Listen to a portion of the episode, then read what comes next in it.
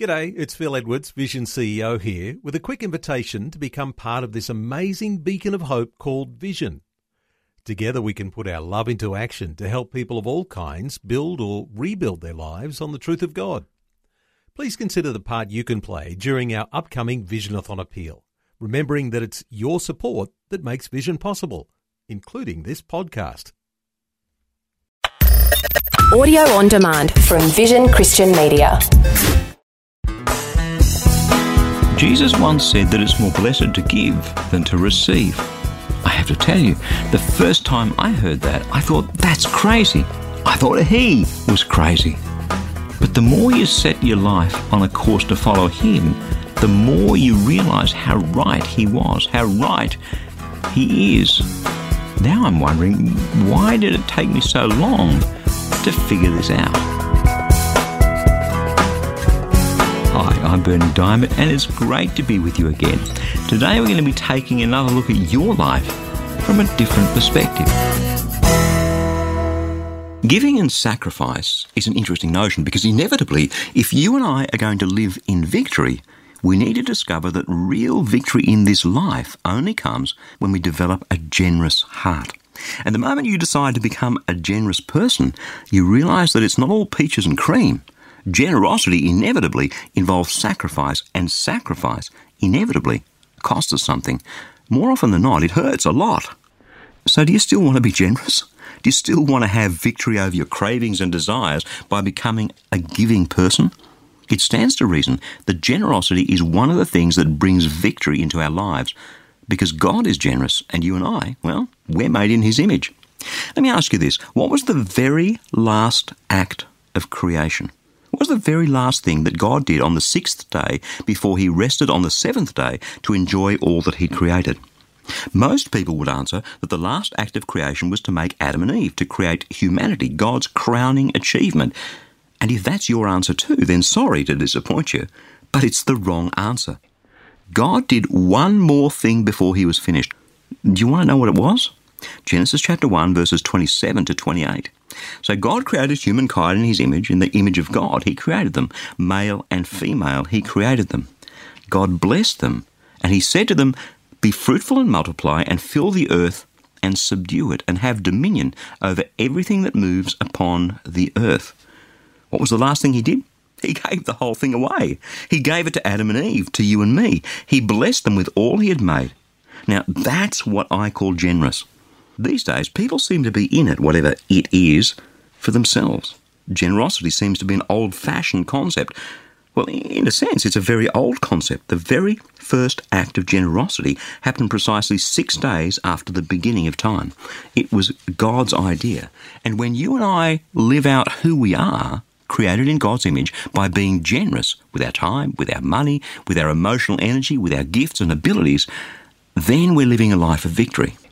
But you see, God, when He looks at your level of generosity and mine, He's not primarily interested in how much we give. That may sound a little odd at first, but it's true.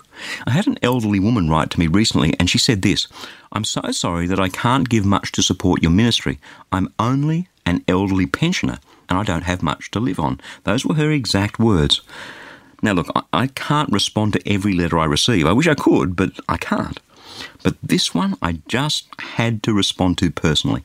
I was able to write to her and remind her of what Jesus said about the poor widow who dropped her two small copper coins in the offering plate alongside all those wealthy guys who obviously had much more to give. Luke chapter 21, verses 1 to 4.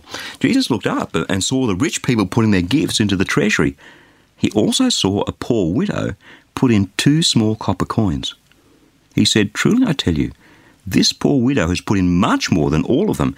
For all of them have contributed out of their abundance, but she, out of her poverty, has put in all she had to live on. Don't you love that? Jesus was so excited. He grabbed his disciples, he shook them, and he said, in effect, guys, check this out. Look at this old widow. She gave more than all the rest because they gave out of their abundance, but she gave all she had. Jesus isn't interested in how much we give. He's blessed each one of us with different things and in differing amounts.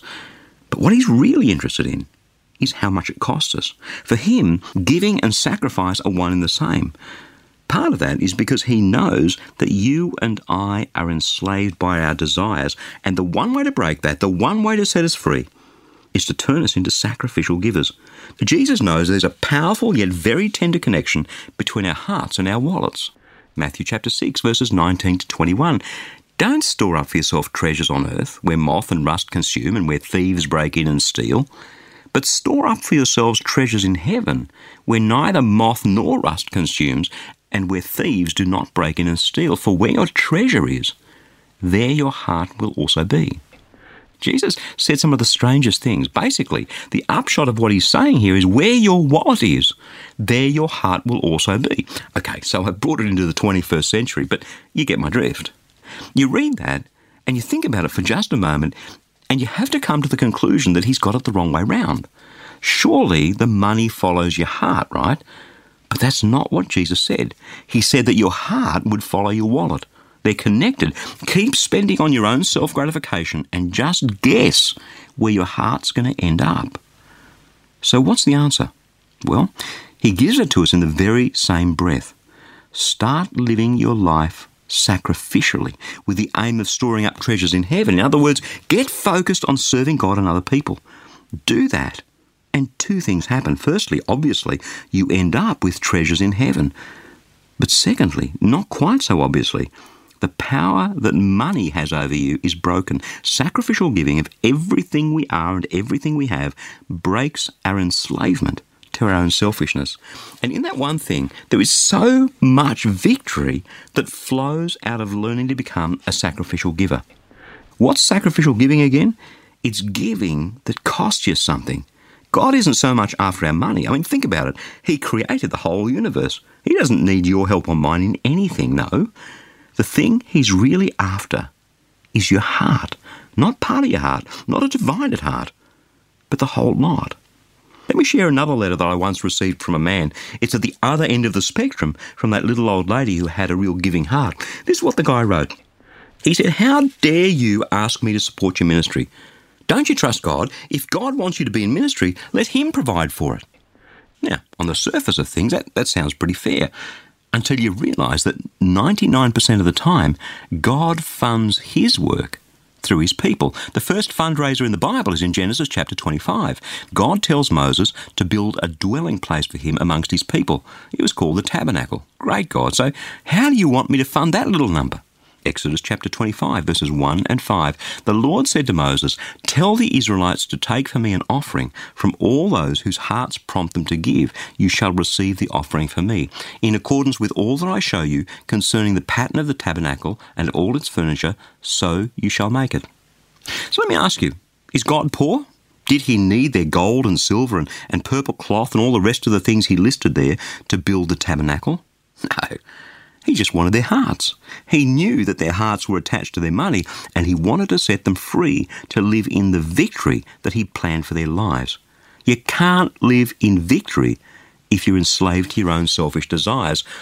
And when we do let go, when we do start giving sacrificially, something else amazing happens. The blessing of God in all sorts of different ways gets poured into our lives. Luke chapter 6, verse 38 Give, and it will be given to you. A good measure pressed down, shaken together, running over, will be put back into your lap. For the measure you give will be the measure you get back. I used to think that the more I gave to God's work, the less I'd have for yours truly, numero uno, me. But that simplistic thinking just doesn't work in God's economy because when it comes to God's blessing, the world's formulas are completely irrelevant. As God graciously led me through the transformation from, from being stingy to becoming more generous, a work, by the way, which remains in progress for the Lord, I discovered that the blessing of God began to flow in so many different ways that I simply couldn't contain them. Giving to God is not a zero sum game. In fact, it's anything but.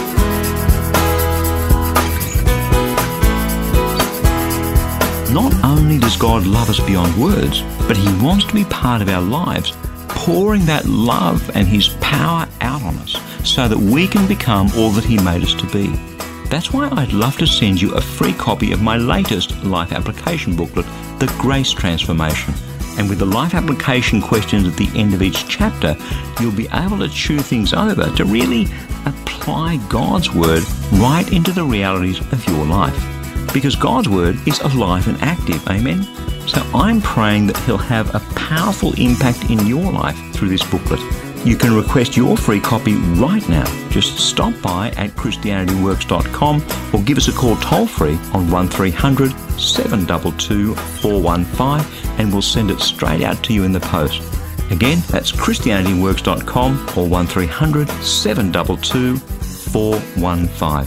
Hey, thanks so much for your support and for joining me today.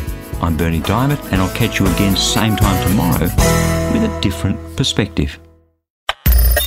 Thanks for taking time to listen to this audio on demand from Vision Christian Media. To find out more about us, go to vision.org.au.